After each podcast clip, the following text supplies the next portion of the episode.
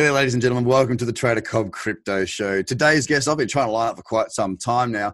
He's a guy with well, a lot of experience in the business world and also trading world, which we'll touch on as well. I have got the CEO of Mobi. We're going to learn all about Mobi, what it is, and what the platform's trying to achieve. It's Brandon Bergerson. Thanks for your time out of Vegas. Hey, thanks for having me. Glad to be on the show. Mate, looking forward to this one. I look forward to all of them. I'm going to tell you the truth. I say that to everybody. It's not just me. I love it. Mate, let's hear a bit about your background, because obviously, you know, you have done quite a bit. I mean, you've been in product development, finance, marketing, a whole different range of positions, from working with Shanghai Fuel as a vice president. I mean, you've dealt with different heads of state. You've got a big background. So, tell us a bit about the progression into why you've come into this space, really. Well, I appreciate that. Yeah, so I do have a diverse background. Essentially started when I was 19 in the mortgage and finance real estate side of the business. I actually built a mortgage company. It was a financial technology company called Rate First, and it's really directed at self-directed mortgages for consumers directly. And we just built a financial platform for them to find the best mortgage and the best rates, the best terms, all themselves, kind of like an e-surance model, similar here in the U.S. So I went on to sell that company when I was 24, and then ended up working for a hedge fund. And it was a small $100 million fund, and they did physical delivery of commodities. So got to learn a lot about the commodity space, specifically oil, gas, and coal, and ended up being the right hand to the CEO of BBN Shanghai Fuel, which did directly, did work directly with governments like China, Cyprus. So I was able to, as executive vice president, be in a lot of the calls and work on a lot of the logistics for that.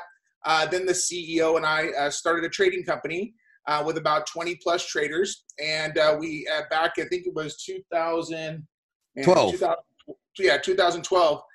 We had about 20 traders working for us full time, and they were just getting in and out of trades. We developed a bot, and we did really well. We were making, 25% return on our money. We're doing great. I really got my feet wet in the trading space. Actually went back into mortgages after that. Everything is a little bit cyclical here. So we were doing about $30 to $36 million a month in business. Actually sold my interest last year and focused 100% on Mobi. And really, because I have a big interest in music and in technology, I've always wanted to build something. I've been a nerd. I've been taking things apart since I was a kid. Graduated high school when I was 16 and really kind of got my feet wet in different things. And so lo and behold, I'm here today, and that's definitely something I believe that I was made to do. So I'm happy to be here today. And it sounds to me like, I mean, tell me if I'm wrong here, but it sounds to me you've exited a couple of different companies. I mean, looking at, having 20 full-time traders there, getting, multiple double-digit monthly returns consistently. That's a big fund. I mean, whether it's a big financial fund or not, they're big results. So, of course, even just with 100 million, that is still some significant amounts of money that are coming through. What made you get out of that sort of space? Was it just that you'd made enough and you kind of went, I want to do something that I want to do for a change? It was, we made enough, and unfortunately there was some, partners, and we took a massive loss in one day, unfortunately, from a partner's bad trade, went against the bots that we had built. So really took it hard. It was one of those losses that you learn from. And so we still have the technology and everything in place, but it just was something that, I have 3 kids and a wife, and I just wasn't able to do the highs and the lows so much. And so I wanted to be, doing something that I had control over, and I didn't have a bunch of partners. That's why I'm the sole founder of Mobi, and it's very, having partners is good, and sometimes it can be bad in certain situations. So happy to be in control of the helm and ready to push forward. All right, so let's go straight to Mobi now. I mean, with your very diverse background, the points I want to sort of focus on is obviously product development, the finance side, as well as the marketing. Because, I mean, they're 3 cores that you need pretty much for any business in anything forever and ever and ever. Plus, you've got your trading background. Plus, you've got your executive background of what you've been working on with different companies. What's Mobi, and what's it trying to fix or fill? Well, Mobi lets you easily spend or send crypto or cash anywhere in the world right from your mobile phone in seconds. So what we're doing is we're solving a lot of problems, primarily allowing cryptocurrency and to be used for everyday purchases. So what we've done is we've actually acquired some contracts that allows us to integrate directly at the POS systems at large retailers. So essentially you can use cryptocurrency, you can use Bitcoin, even MobiCoin at places like Target, CVS, directly at point of sale without the need of a bank account or a debit card. So that's one of the major problems we're trying to fix and we're fixing with Mobi. Another is mainstream adoption. We fixed this problem by developing 3 different product suites. One is Mobi, which is the mainstream consumer wallet. We're going after, you know, the Venmo users, the Cash App users, the PayPal users, anyone from teenager to grandma. Very easy to understand, no crypto in it whatsoever. Then we have MobiX, which is the crypto side of things. This is where it done the, this is where we do all of our in-app exchange from you know, cryptocurrency to cash instantly. So that's specifically for crypto users. It's a very niche demographic as far as adoption is concerned. And then we have MobiPay, which is the project name, but also this is the merchant gateway and the merchant side of things. So we believe going after all 3 segments and demographics individually will help us get mainstream adoption and have people you know, get on the platform, and you know, maybe 5-10 years down the line we merge Mobi and MobiX together you know, when it's more lucrative. But that's the strategy that we're going after, and it seems to be doing really well because we actually have some large mainstream partnerships in place. One of them alone brings 100,000 users active monthly to our platform, just straight USD, and they will be up to the 7-figure user base within 18 months. That's just one partner, and we're excited about the opportunities that we have both in the mainstream world and also in the crypto world. So, I mean, effectively, you sort of pointed out 3 different businesses or 3 different verticals off of the business, right? Yeah. One of them, it sounds, I mean, being able to trade, like use cash to pay as well as crypto to pay. I get that. That makes sense. It's on your phone. It's an app. Now, if I want to sell some Bitcoin to cash, for example, where does that cash get held? Because it sounds almost like there's a Mobi bank account sort of on your phone or in the wallet. I mean, how does that work? Yeah, that's exactly it. So we, in the U.S. right now, we've gotten approved for our U.S. banking and custody. So we're in the process of integrating that front end application. Hopefully, we'll be live in the next 90 days or so. Wow. You know, working with third parties sometimes a little bit slower, but that will allow it to take custody of both U.S. dollars and actually 6 fiat currencies and about 15 cryptocurrencies that this bank will hold custody of. So it's a very strategic thing for us. We have already built our in-app exchange. So with the plug in our liquidity providers and this application, you can actually easily exchange Bitcoin to cash, and those US dollars are held essentially in that trust account with the bank. And you can transact just like any other. We do all that stuff in the background, but the user experience is very seamless.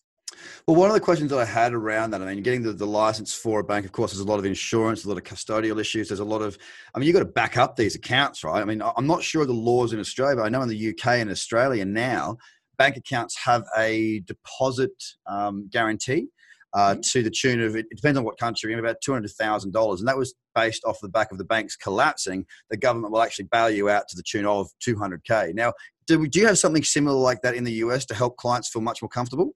Yes, it's FDIC insurance. So yes, it's the same type of insurance. I believe it's $250,000 to $300,000, if I remember correctly. But it's been a while since I looked at that. But yes, there's insurance is in place. So you do have that surety. You do have that ability to make people feel safe, because effectively, I mean, you got to have a bank on your telephone, right? Right, exactly. And on the crypto side, there's folks like Lloyd's of London that are issuing $100 million policies. Yeah, they are. Some of the other risk side, but. You know, in regards to risk and compliance, it's just kind of an interesting segue, and I'll just take it here is, you know, the first person we brought on the team was a gentleman by the name of Brian O'Neill. And Brian O'Neill was formerly SEC and former chief counsel at the New York Stock Exchange and chief legal or executive director for JP Morgan Chase for global compliance. So from a regulatory framework, understanding how we can navigate in those waters in the U.S., but also understanding the bank regs. It's been great to have him to help us steer in those directions. And we also have some other great, great legal team on board to help with that. But a lot of people are very scared about doing business in the U.S. because the SEC, and we know if we do things the right way, we're positioned to take some market share because a lot of our competition, especially in the crypto space, won't enter. Yeah.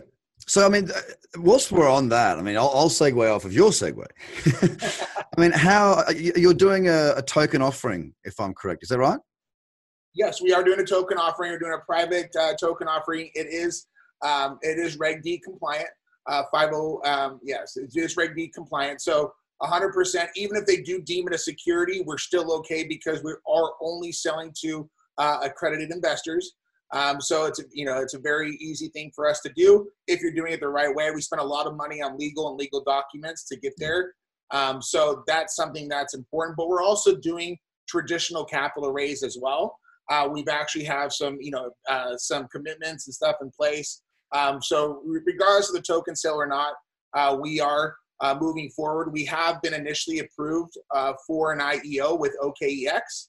They're actually flying us as their VIP to Dubai next month to talk about that and potential investment and partnership, because they like the fact that we can integrate their token, which is something else I want to talk about. Our value proposition for other projects is pretty significant because we can take other tokens and we can integrate them into our system, and those tokens or currencies can be used for everyday purchases at these retailers. We don't see a world where retailers accept 1,500 different coins. No. So our goal with Mobi and MobiCoin is to be that pivot currency, and people can integrate directly with us and give another use case and some other supply and demand side economics for their token. Have some microtransactions that help maybe stabilize it. But this is something that OKB is interested in, as well as a lot of other token projects to get their coin integrated. Okay. Now I'm looking on your website, Mobi, MobiE.io. You says you got 500 global retailers, 225,000 plus retail locations, and 100,000 plus BT users. Now I know you spoke to, I think you said Target before, or as we say in Australia, Target. Target, yeah. We we tested with Target. Everything's working just fine. We're in the process of integrating with the retailers and finalizing that. But yeah, we have Target. We have a whole list of them. We're just not publicly coming out and talking about who all there are right now, because we're not trying to use that to, gain people to try to invest in us and use that as leverage. We want to do things the right way. So yeah, but we do have some big retailers involved, and some of that information we'll be announcing soon. But Target's one of them. CVS, big restaurant chains here in the U.S. And it's not just in the U.S., it's U.S. and Canada and globally. We're talking about South America, Europe, Asia Pacific. And so we partner with a third-party company that has all these partnerships in place. And we have a patent pending of how we're able to utilize our platform with already existing POS systems. And as we do that, we're also going to build on top of those relationships and go directly after the small, medium-sized businesses to utilize our checkout feature to accept any form of currency, even crypto, in any form of checkout, whether it be physical or online. So let's say I'm a small business here in Australia, a restaurant as an example, right? Somehow I find Mobi and I sign up for Mobi. How's that going to make my life better? Am I going to save on transactions? I mean, the volatility of the token might be something I'm scared of. How does it benefit me as a business owner? That's a great question. So there's a lot of different benefits to that. So number one, your merchant processing fees get dramatically reduced by 50 to 75% off the top. Number two, you get your money instantly. So you're not waiting 3, 4, 5 days to get your money. Number three, we settle in your local currency instantly with no fees. So you're not taking as a business owner, you're not taking the market risk of accepting Bitcoin. That's all done by the user, depending on what kind of currency they want to use when purchasing the item. Mm-hmm. Number four, we eliminate chargebacks completely. So it's a $71 billion a year issue that's plaguing the entire world. It's 36, I think, billion alone in the U.S. So there's a lot of chargeback fraud. So we eliminate that.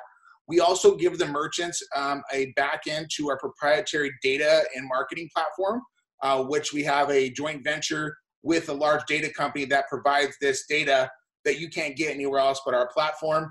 And last but not least, we actually have a revenue model for those merchants. So if a merchant were to sign up with us and then they were bring Mobi users to our platform, we actually share our revenue from the participating retailers. So every merchant wants to sign up, and this is the same thing that we're doing for all of our partners. There's no way they don't want to work with us because we save them money, we get them to them instantly, we reduce risk, it's more secure, and they make a revenue model. So it's what I call the Godfather offer. It's an offer they can't refuse. Yeah, no, I hear it, and that's the way business gets done, is when you basically help someone get what they want, whilst you get what you want. It makes it a pretty simple transaction, doesn't it? Yeah, that's the fundamental basis of everything. How I approach it is, what can I do to help you? And I know in return, it's just natural. It'll come back to me. I understand. Look, I see that you're in the beta stages right now. You can sign up for the beta wallet, for which I have actually gone through the process. Very simple, by the way. Well, when's it ready? Like, when are you going to? I know when is a, how long is a piece of string thing when it comes to these sorts of things. But when are you aiming to be to market and ready to rock and roll? So everything's built out. So the entire back end's built out. Everything from the multi-currency wallet to our SDKs, our APIs, the bones are built. The only thing that we're doing now to have a live beta, a public beta, is the retailer integrations and the banking integrations. Unfortunately, those are third parties that take their time doing things, and you're dealing with banks. So, best case scenario, we should be live by February 1st. Mm-hmm. That's kind of our target. It could be delayed by a month here and there, just, depending on, the third party situation, but everything's ready to go. So we are actually waiting, and we already have partnerships that are starting to integrate our APIs and SDK kits into their system. So when we go live, we can just turn the switch and we can start, onboarding these users and begin our public beta. And you're looking at OKEX as being a potential listing partner. I hear, like, from what you said before, by the sounds of things, potentially. I just say potentially. Potentially, yeah. We're initially approved with them, and we're just going through the final stages to see what everything looks like. We just want to make sure that if there's any adjustments to token economics or metrics, that it's not going to, put our pre-sale investors or private investors in a bad place, which is some of the other exchanges, I won't name them, decide to do, and we just won't do that, and that's not right to me. And so, at the end of the day, our project is going to succeed because we have 9 different revenue models, we have a legitimate business, we have a massive user adoption strategy, we have revenue from coin integration. So even if we didn't take an investment for the rest, at all, we can still survive and build our business, which makes it, it mitigates a lot of the risk of getting to market. Okay, Brandon, look, one of the things that I struggle with when it comes to investing in crypto assets, whether it be at the pre-sale or whether it be just on exchange and it's been trading for years, is how do we do fundamentals? And I'm fortunate that I get to speak to the people like yourself, and I get to ask about revenue models. What is your biggest revenue model from what you see going forward? Where does the rubber hit the road and you start actually getting to revenue?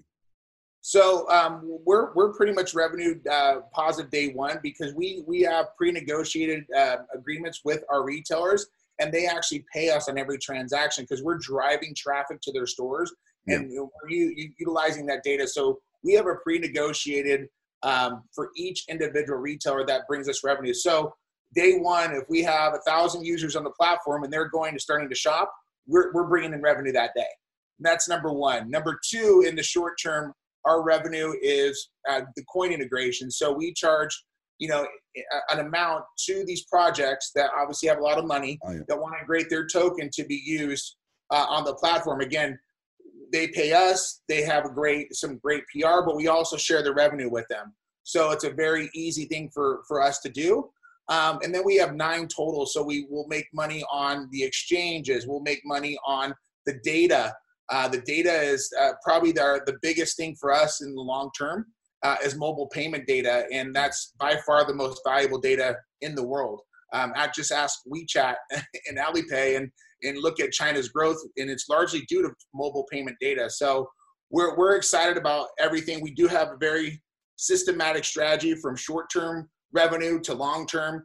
As we get more users on the system, more and more data will be valuable, but it's great. And most successful companies try to have 5 to 7 revenue models. We have a clear 9. Mm-hmm. And from, one of them includes cross-border remittance, which is a key component of why we decided to use Stellar as our native token of building MobiCoin on.